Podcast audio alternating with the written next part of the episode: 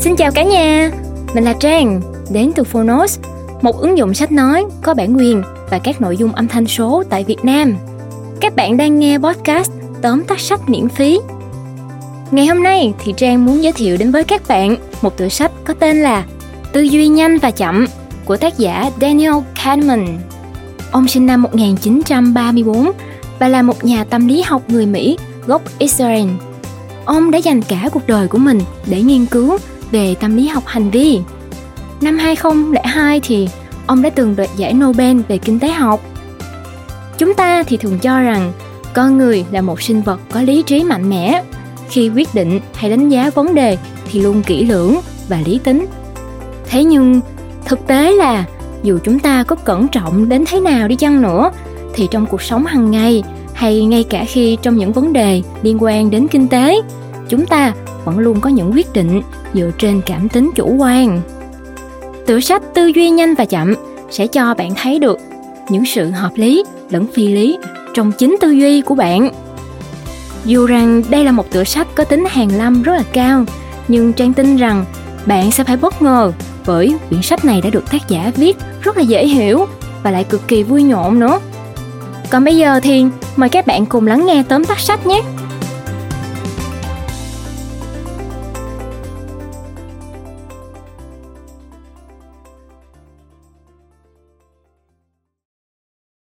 Bạn đang nghe từ Phonos.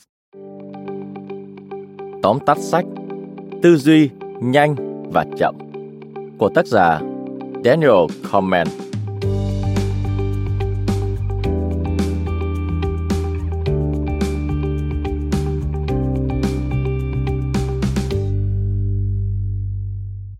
Chúng ta đều đồng ý rằng, giải thưởng Nobel Kinh tế không phải là chiếc bánh pizza có thể tùy tiện trao cho bất kỳ ai. Vì lẽ đó, những nghiên cứu được Daniel Kahneman, một nhà tâm lý học giành giải Nobel Kinh tế năm 2002 xuất bản chắc chắn đáng để chúng ta quan tâm. Tư duy nhanh và chậm được phát hành vào năm 2011, đề cập đến hai hệ thống thần kinh trong não bộ con người. Hai hệ thống này cạnh tranh lẫn nhau khiến chúng ta dễ mắc sai lầm và đưa ra quyết định không đúng đắn. Qua đó, chúng ta sẽ biết được lúc nào nên, lúc nào không nên tin vào trực giác của mình. Làm thế nào để hành động một cách cẩn trọng và đưa ra quyết định chính xác. Mời bạn cùng Phonos điểm qua ba nội dung chính trong cuốn sách Tư duy nhanh và chậm. Nội dung thứ nhất Hành vi của con người được quyết định bởi cuộc chiến giữa hai hệ thống thần kinh. Hai hệ thống thần kinh được tác giả Comment dán nhãn và phân định rõ ràng. Hệ thống thứ nhất mang thuộc tính tự động và bộc phát.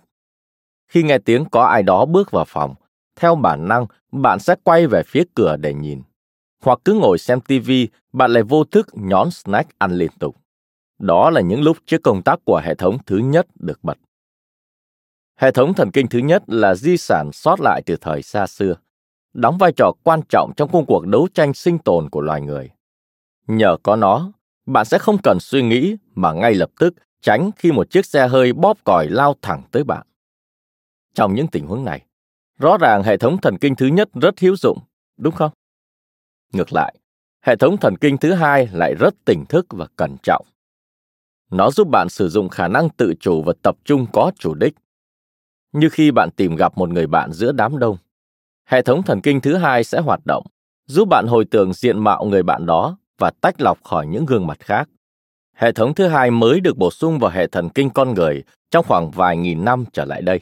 Nó giúp chúng ta thành công trong thế giới hiện đại, nơi ta kiếm tiền, nuôi gia đình và đưa ra nhiều quyết định cân não chứ không chỉ kiếm cái ăn, lo chỗ trú ẩn như thời tiền sử. Tuy nhiên, hoạt động của hai hệ thống thần kinh không đơn thuần diễn ra luân phiên hay phối hợp nhịp nhàng. Chúng thường xuyên cạnh tranh lẫn nhau và kết quả của sự xung đột sẽ quyết định hành vi ứng xử của một người. Nội dung thứ hai, cơ chế hoạt động lười biếng của bộ não ngăn con người phát huy trí thông minh. Chúng ta sẽ cùng thử làm một phép toán để xem hai hệ thống thần kinh có tác động như thế nào tới chúng ta nhé. Đây là bài toán về cây gậy và quả bóng. Giá của một cây gậy bóng chày kèm một quả bóng là 1 đô la và 10 sen. Cây gậy đắt hơn quả bóng 1 đô, vậy quả bóng có giá bao nhiêu? Hãy suy nghĩ một chút. Bạn có đáp án chưa? Nếu trong não bạn bật ngay ra đáp số đầu tiên là 10 sen, thì rất tiếc phải thông báo rằng hệ thống thần kinh số 1 đã đánh lừa bạn. Bạn hãy tính lại. Khi đã suy nghĩ kỹ hơn, bạn sẽ tính ra đáp số. Quả bóng phải có giá 5 sen. Cây gậy đắt hơn quả bóng 1 đô la, nên giá của nó là 1 đô la 5 sen, và cộng lại hai món vừa vặn đúng giá 1 đô la 10 sen. Thật thú vị phải không nào? Vậy điều gì đã diễn ra ở đây? Khi hệ thống thần kinh thứ nhất vấp phải vấn đề khó khăn không thể giải quyết, nó sẽ kêu gọi hệ thống thần kinh thứ hai nhảy vào hỗ trợ chi tiết hóa vấn đề. Tuy nhiên, đôi lúc bộ não của bạn lại lầm tưởng vấn đề đơn giản hơn so với thực tế. Hệ thống thần kinh thứ nhất cho rằng nó có thể xử lý vấn đề, mặc dù thực tế là không thể, dẫn đến kết quả bạn mắc lỗi. Tại sao bộ não lại hoạt động như vậy? Vì nó muốn tiết kiệm năng lượng bằng cách làm theo thói quen. Khi hệ thống thần kinh thứ nhất có vẻ xử lý được vấn đề, nó sẽ không kích hoạt hệ thống thứ hai. Do đó, bạn không thể vận dụng hết sức mạnh của IQ trong khi đáng ra cần phải kích hoạt nó. Thì lười biếng, não bộ đã hạn chế trí thông minh của chúng ta. Nội dung thứ ba. Khi phải đưa ra quyết định liên quan đến tiền bạc, hãy cất cảm xúc ở nhà. Nền tảng của những hoạt động kinh tế ngày nay từng được xem là dựa trên những nghiên cứu mở đường của Milton Friedman.